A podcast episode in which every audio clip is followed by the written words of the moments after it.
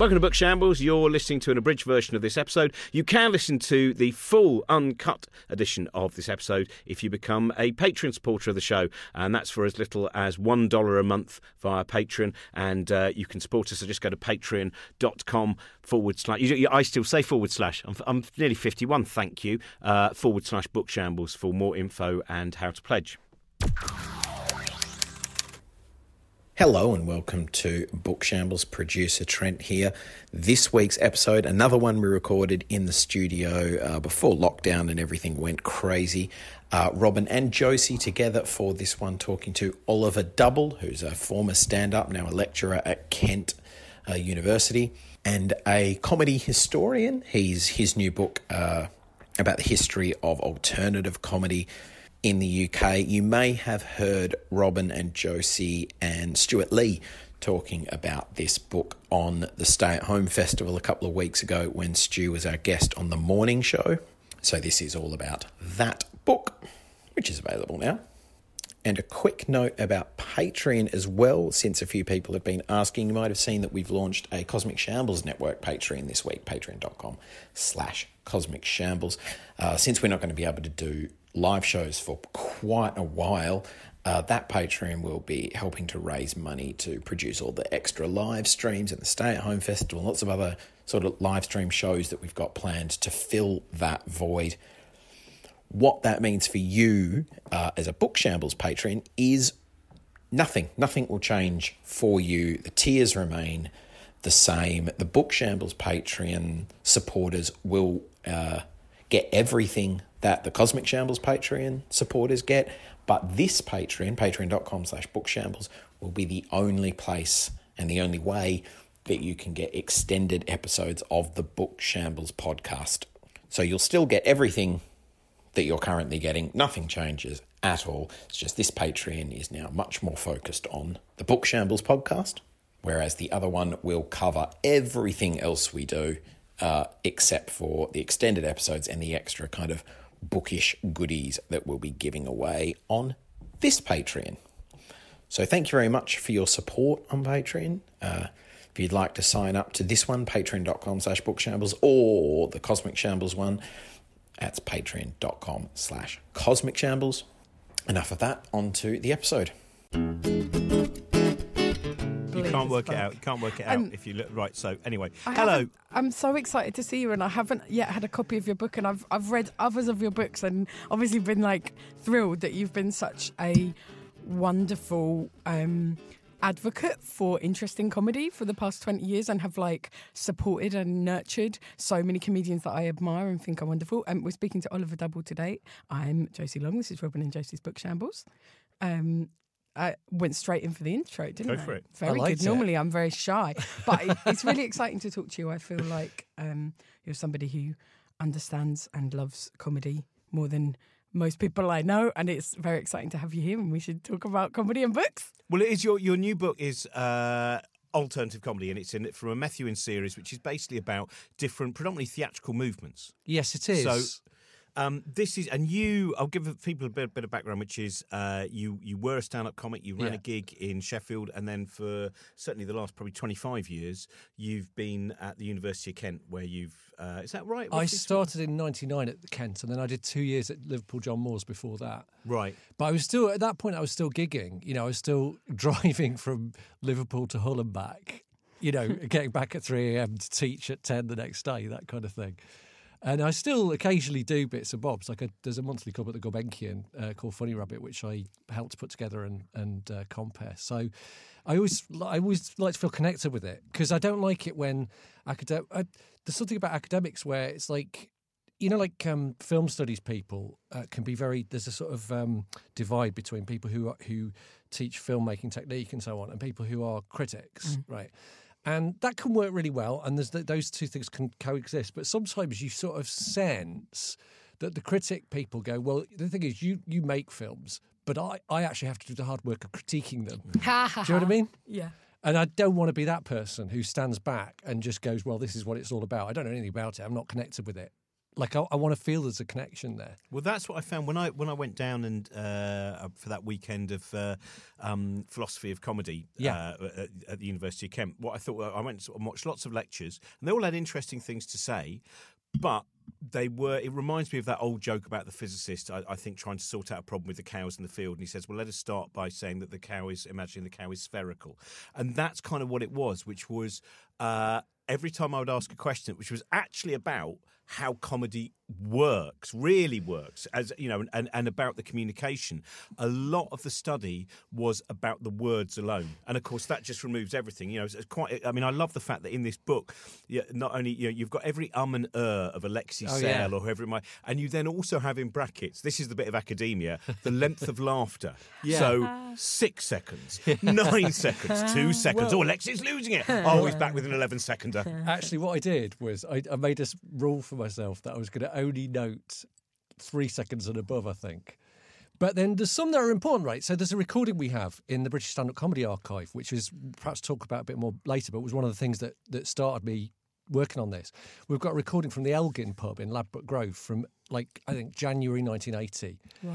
Yeah, and Alexei's on the bill, right? And you know, I'll be honest, not everything he does works, and not everything, but the voice is so formed, even at that point, like all those obsessions, all those techniques, the the persona, everything. And there are some moments in there where you just go, "How can you have only been doing this for a few months? You just got like twenty seconds of laughter. How did that happen? How did you do that in a small pub, playing to sort of anarchists and you know socialist squatters and stuff at a pub in Ladbroke Grove? How did you do that? Well, it has a lot of similarities to punk in that way that I noticed that things like some of the articles you quote from the stage, which are saying, I mean, these young people have come along and they haven't really done the time and they haven't studied the art of comedy. So it is that bit of, you know, as, as, as Peel used to say, knocking over a phone box, going to the studio and recording a single. And people go, well, I mean, they, they don't really understand. Certainly they don't understand Mendelssohn uh, with the, their, their, their new song, Fuck the Pigs. And, uh, even, you know, and, it, and it seems to have that same reaction, which is, and also in the same way that, because I remember when I first, I would have been older than you when I uh, um, uh, it would have been later than you rather, when, when Yeah. I, uh, I'm never going to be older than you. I've checked on the nature of time. And, Yeah. and Brian Cox says that's impossible. But when I first went to comedy clubs when I was 16 years old, and I would see these, and my joy. Now, if I actually saw that, my you know, if I could properly replay my first night of sitting on a rickety chair at the comedy store or whatever, I'd probably go, "Oh, it's not that that good, really, is it? It's not that." But the excitement of this is different. I'm in another world, and you you must have had that, Josie. That moment where you, I mean, I know it's different for you because you weren't, you know, you were. In fact, you weren't even alive when alternative comedy began. That's true. I um yeah, but definitely when I first went to Edinburgh, I was seventeen, and I was just talking about this in another program. Actually, I um I as part of getting into the final of the BBC New Comedy Awards, they gave us a week, all of the finalists in a flat in Edinburgh at the festival as part of the prize, and so suddenly. I was just like seeing all these shows and learning what comedy could be and learning so much about what was out there and what it meant. And it was just this very intense, very wonderful like introduction to it. And like I went to see Count Arthur Strong and Terry Titter's show, You Ain't Seen Nothing Yet. and honestly, I laughed more than I'd ever laughed up till that point. It was like desperate, painful laughter because I just couldn't believe how delightful and unusual and smart it was. And meeting people like David O'Doherty and seeing him do stuff, it was it was a real education for me, and it was really sort of thrilling to be like, oh wow, this could be anything. And what it could be isn't just a lot of what I'd seen on like I had memories of seeing like Simon Munnery doing Alan Parker, which was a really, really big thing for me. And I obviously loved like Vic and Bob and Lee and Herring and Monty Python. So I loved things that were like not usual, but at the same time, seeing a lot of the stand up show in the 90s on BBC, it was like men in suits with uh, questions as to whether or not they'd consumed cocaine. And like that, that to me, you know, and even my parents would take me to see stuff and they'd take me to see like Lee Hurst, who was, you know, really good, but like a very sort of like mainstream blokey comedian. And so to get there and be like, what? what? Yeah. This is astonishing. See, that's the difference as well. When I first started going, and, and you talk about this in the book, is it wasn't all stand up. So I saw people like Hope Augustus, the, the a cappella singer, Yep. and I would see, you know, the Teddy Bear Torturer, uh, Steve Murray. Steve Murray, yeah, Yeah. that wonderful thing. And yeah, the first night I went, Julian Clary was on when he was still Joan Collins fan club, and John Sparkes doing his character. I, th- I think he, I think possibly the first. Uh, Oh my God, compare of the comedy store was Frank Hovis. Frank Hovis doing, you know, and he would do things like, you know, ventriloquism with a brick. And and so it was and then I think even by the time I'd started in ninety two, it had already become increasingly Stand up oriented. yeah. Yeah, definitely. No, I mean, it, it was known as alternative cabaret. It was known as the cabaret circuit. And it had, I mean, you know, poets as well. That's another thing. People forget the, the importance of poets. So um, John Cooper Clarke was an influence, but then later he, you know, started doing gigs on the circuit. You had people like Attila. Uh, Benjamin Zephaniah was a big sort of figure in CAST New Variety, which was a really, I mean, that was one of the surprises of doing the research of the book, really, was how important something like CAST New Variety was in spreading the circuit because they got money from the GLC. So they could pay better than anybody. And uh, the cast was part, did this thing called the 32 London Boroughs Tour, right, to support the GLC, to uh, protest against its imminent um, uh, sort of cancelling. And they so they did gigs all around London. And people like, so those bills would be people like the Flying Pickets, maybe, Benjamin Wow. Zephaniah, Pauline Melville. You know, what an amazing sort of eclectic mix of things. And they could do that through public funding, which was quite surprising because when I first started looking at alternative comedy, it was a long time ago. And like Tony, Tony Allen, is quite for various reasons against the idea of publicly funded arts because of the idea that well it, it ties you down to the state and blah blah blah. Alexei has a similar sort of feeling so there's this sort of notion that it was all kind of market forces and that These was people part that could of have it. gone on the dole. I mean, I'm like, guys, you have no idea. I know, and also people could squat. That was the other Yeah. thing. Squatting was a really important route of it. People could people could live for free or, or very cheaply in London, which it's really really difficult to do now. yeah. That's weird when I think about in the probably early 90s where there was just like a, a whole huge road down in Brixton in which all those blocks of flats were um, squats and kind of alternative culture things just up from where the, the, the Brixton Fridge used to be. So let's get, because we haven't got that long and there's so much in this book. Yeah. Um, it's interesting for your definition of alternative comedy because that, there's quite a few different people, you know, whether it's, it's Jenny Lecoat, whether it's John Hegley, whether it's Nick Revell, Arthur Smith, you know, the, all of those people talking about what what it kind of meant. Yeah, I mean, I think I think it's one of those things. It's it, it's been um, sort of. I mean, you could look at it as a sort of style or approach that is aesthetic definition. That it's something to do with playing with form, something perhaps with a kind of uh, progressive or you know or, or um, challenging politics there. Um, and and th- and then you can start to make the argument. Well, Python was was alternative comedy. Lenny Bruce was alternative comedy. Uh, you know, even like Frankie Howerd or something. But I think what I've done is taken it as a specific moment, a specific movement like punk. So you can find things like punk that are before punk, right? But it's only when punk really kicks off that it becomes broadly recognised as a thing and starts to sort of coalesce. And I think I think that you, you know you mentioned the parallels. I think the parallels are really huge. I think there is that thing of people discovering for themselves how to do something. That's that's part of it, and, and prizing sort of ideas above technical virtuosity. I think there's a thing to do with uh, challenging the previous iterations of stand up. So there's lots of satire of existing corny joke forms and things like that. And you know sending up the kind of boringness and the kind of i don't know conservatism of wife jokes and things like that. Um, and then there's people like Andy de la Tour doing jokes about Northern Ireland, the like of which nobody had really heard in stand up in Britain before. I mean, there've been people like um, Dave Allen or or Billy Connolly or Jasper Carrott or people like that who who'd done something a bit different from the working men's club style, but none of them had gone on stage and talked about Northern Ireland as if there was an actual conflict rather than psychopathic murderers, you know, and so so. Uh, yeah, so so so it was that moment of people kind of coming together and coalescing into something that that could be identified as a scene or a, I mean, movement's perhaps a bit pompous way of putting it, but a scene, right? So hmm. there's a set of venues, there's a set of performers, and they kind of know each other. And there's in that set of performers, you've got puppeteers, you've got ventriloquists, you've got you know poets, you've got street performers, you've got stand-up comedians. But can I say this really does remind me of when you started the book club as well and what that did to comedy again i feel like it's like a pattern that repeats i feel like you know it becomes very very uh, taken in by the mainstream it becomes very homogenized and then what happens is people kick back against it and bring all this enthusiasm and en- energy and excitement to it and then again now i feel like we're having the same sort of thing again and lots of like people are kicking back against this big boom again and like it's so interesting to think that like how much that mimicked the Well, that was. time. I mean, I was specifically when we started working together on book club. yeah and and also your adventure club and Sunday Night Adventure Club, yeah, RIP. which uh, they were it was because I went hang on a minute what's what what's happened? I remember when I was 15 16 years old going to the clubs and why and and it was one particular Edinburgh the opposite actually almost of your experience.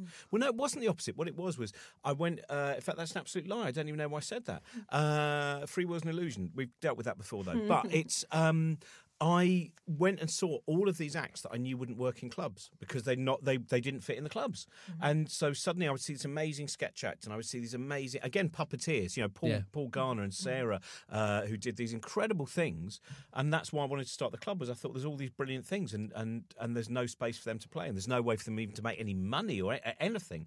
And I think so. That mine was a very specific, like whereas you talk about the fact that I think's quite interesting, which is, you know, uh, this for and I, I don't think it's entirely true, but the, uh, in in terms of some of the comments that have been made, which is that they had no no template whatsoever.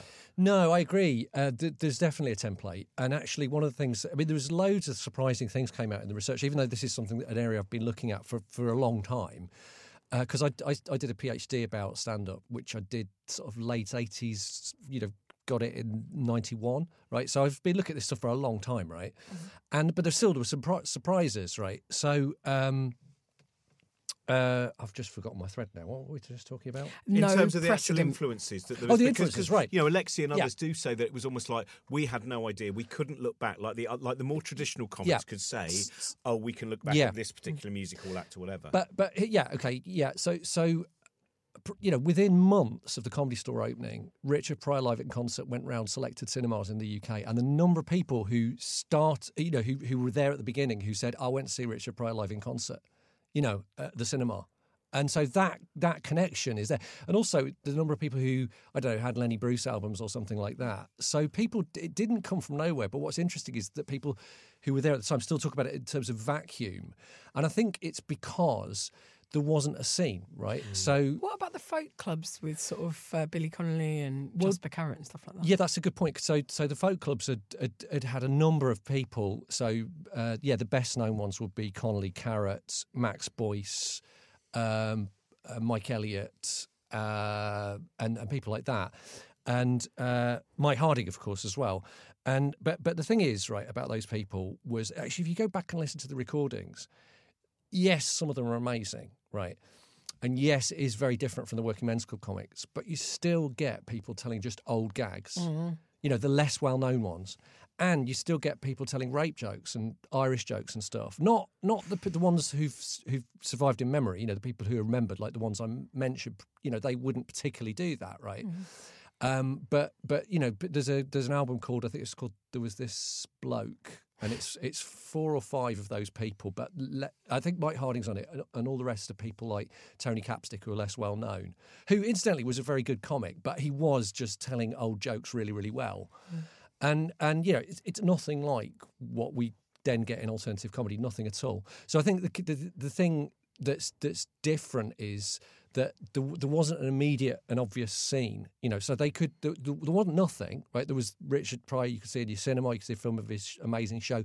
You could you could hear albums of Billy Connolly. You could hear albums of Lenny Bruce, but there wasn't somewhere to go and watch that stuff. Not really. And it was it's interesting. I, I was thinking about how many people uh, also reference Alexei Sayle's album "Cak." Yeah. As uh, I, I know, Mark Thomas. I think one of the first interviews I read of him when long before I'd started stand up, and he said he basically heard that and thought, "Oh, I want to be." And in fact, I remember when I first saw him at the comedy store.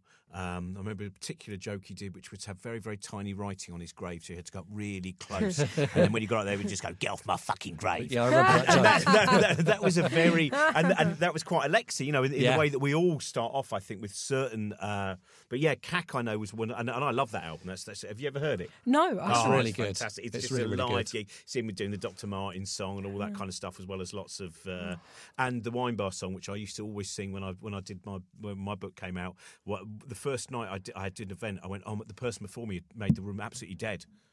And I thought, what am I going to do? And I turned to Philippa Perry. I went, I know what I'm going to do. I'm going to sing Alexei Sayle's Wine Bar song. and it suddenly all came back fully formed in my. You know that way that when you listen again and again yeah, yeah, and yeah, again, yeah. and that excitement of. I, I do a project with students now on 80s alternative cabaret, and one of the reasons I do it is because it's about promoting the idea of you can do it yourself. You don't have to wait for Simon Cowell to tell you you can sing before you just do something, right?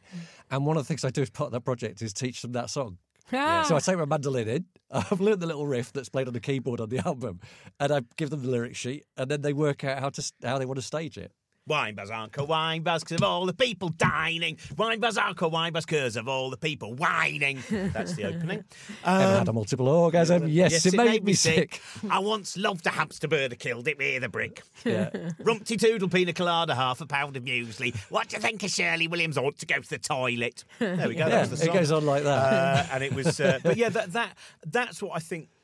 I sometimes, yeah, if, if I look back nostalgically, and I think there are loads of great comics now, but I think because, as you were saying as well, it has become the main. I mean, weirdly, alternative comedy continued to be used as a label. It did. when people have become enormous, not just the, the people from the first or second, but, you know, huge, Beyond you know, that. mainstream Yeah. Saturday night shows. People still go, yeah, Michael McIntyre was one of those alternatives. And What go, is uh, alternative to bowing to the Queen? How Yeah, is that yeah. alternative? That's literally bowing to the establishment. Yeah, I know. Yeah. So when I saw what was his uh, one of his shows was called something like Happy and Glorious. Happy and or was- Glorious. Yeah, yeah. And I did turn to Alexei and I went, "You caused that. That's, that's, why, that's why he's there. You did that, mate." Interestingly, there was a there was a very successful um, review at the Palladium at the end of the war called "Happy and Glorious," like a record-breaking review, which was obviously celebrating the victory in the war. Which I don't know if that was a conscious thing by McIntyre to reference that, but yeah, it's it couldn't be more establishment. In his book, McIntyre says um, that he, he wasn't interested in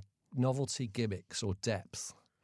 Wow. I love that depth is on the on the I same remember- sort of level as gimmicks. a review of Michael McIntyre at I really remember this when he did Edinburgh about 15 years ago, perhaps longer. It said, Thank God this is improvisational stuff, but not like Ross Noble, not weird and imaginative. and it was literally like, right, so sorry, that's what's good about Ross Noble is that he's imaginative and Yeah. unusual. Like what you're saying is, thank God this is a thing without the thing. Like, yeah, yeah, yeah, yeah. I mean, he was very good. I've got to say, Michael McIntyre. I haven't seen him Yeah. for years, but he was extremely good at, at, at working the audience and all that. Have I told you the anecdote I have of when I met him? No. I was doing a preview of my s- second ever show, maybe my first ever. It was my first ever show. I was about 25, uh, 24, and it was in Newbury.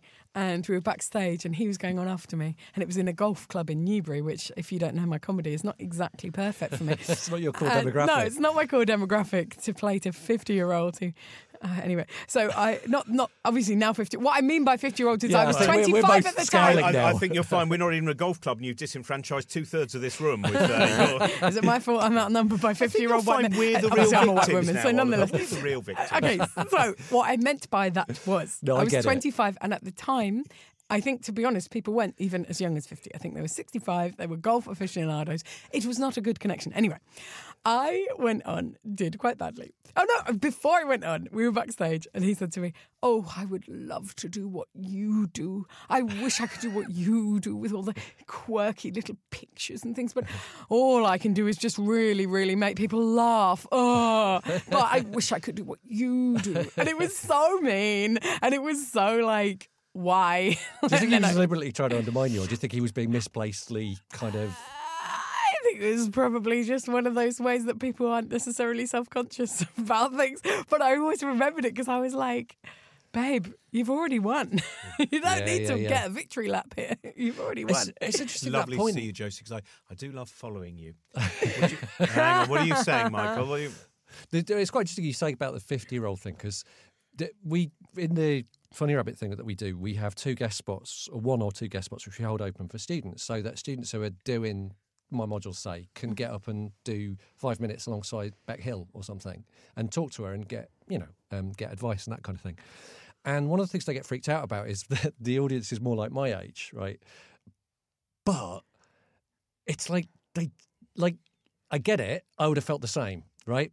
But now, if you're our age, right? Uh, pointing at Robin there. Um, like you grew up in, with punk and things Oh, like truly. that. And also, right? I just need to say the only reason I said it like that was because to me it was intimidating to see people who were like quite obviously very conservative and older. Like, Yeah, I yeah, no, I get really, it. really not the slightest bit Can you two disparaging of people a bit older than me. I again, completely one of the great agree. problems like- on the left. Yet again, you thought. No, but I Well, I- completely agree that obviously there's people like 10, 15, years- 20 years older than me that I massively look up to and gain, inf- like, I'm influenced by and just Yeah, yeah. adore. Like, I'm not trying to be No, I silly know. about we, this. we- I mean, I did. We did, uh, uh, took some students to do a gig to raise money for a Brian Haw Peace Bench in Whitstable, Oh. right, and at, La- at Whitstable Labour Club, and all of the audience were either at least as old as me or you know, into their seventies, and the students were so freaked out. And I said, "Yeah, look." Don't look at their age. Look at her purple hair.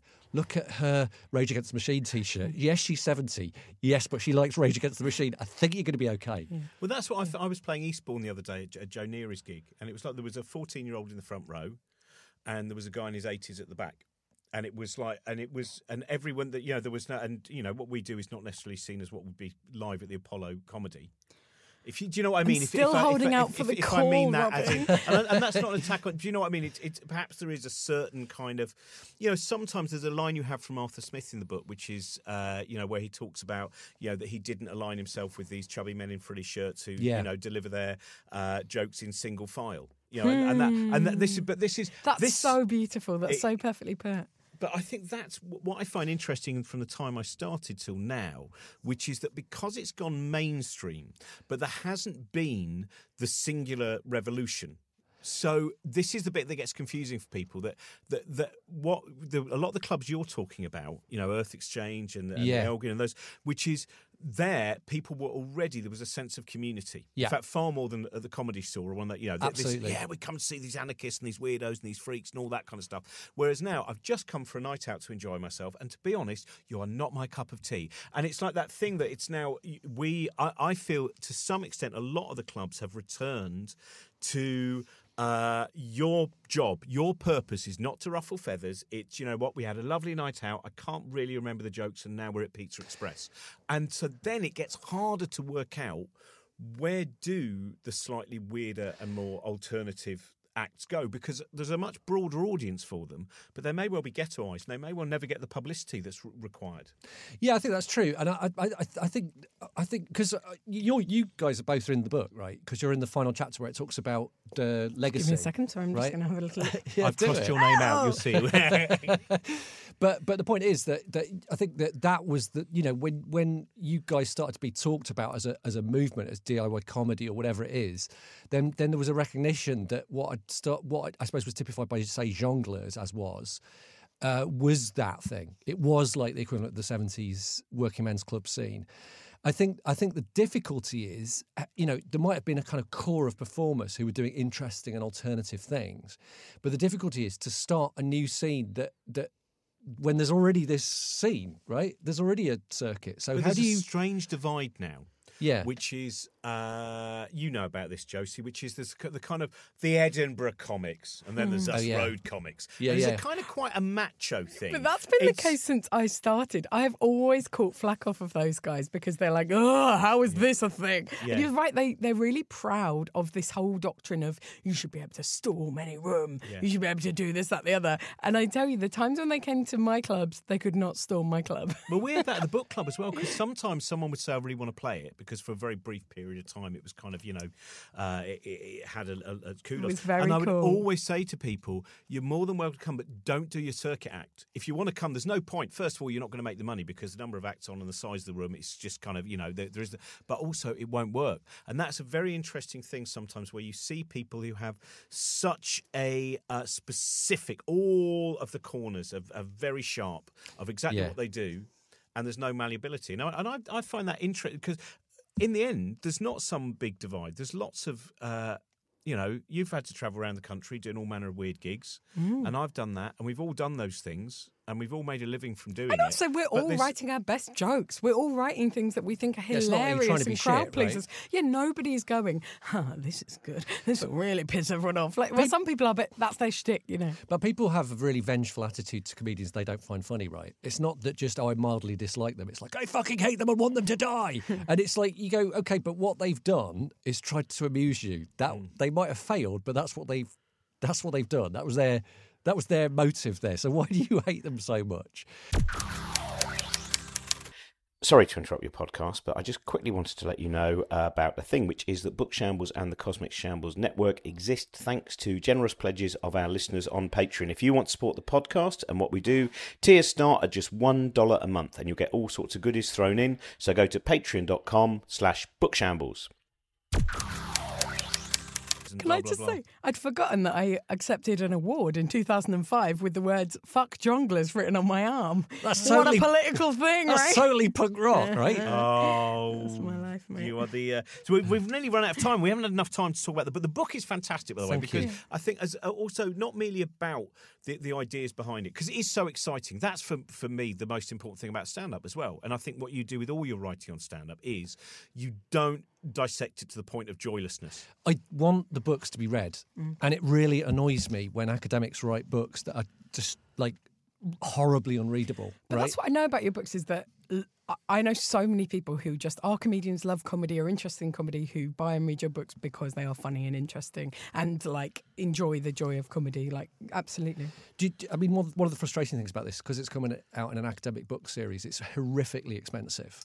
And hopefully, if it sells enough copies, it'll go to paperback, and then it'll be only mar- marginally expensive, and so it'll try be and, affordable. bu- try and order it from your library and stuff like that. Because I think that's the thing, which is it, it is an expensive book, and uh, and, and it, but it is really worth if you can find a way of accessing it, uh, if you can find a way of your library ordering it, whatever it might be. Uh, I think it's really because I've always loved it. I mean, I've just I'd sat in one one sitting and just read the whole thing because I still I still delight in reading about this world and and the excitement of looking at the cover and some of the posters. Because I remember, you know, when when you'd pick up Time Out and I'd start circling where I was going to go. And what, oh, Jeremy Hardy, he's he's playing. Oh, he's, he's up in Rathbone Place. Oh, and all of that. So, and, Yeah. and like, like also someone like Claire Dowie. That to me is this is what I think some of the best culture is, which is there. I was a teenager.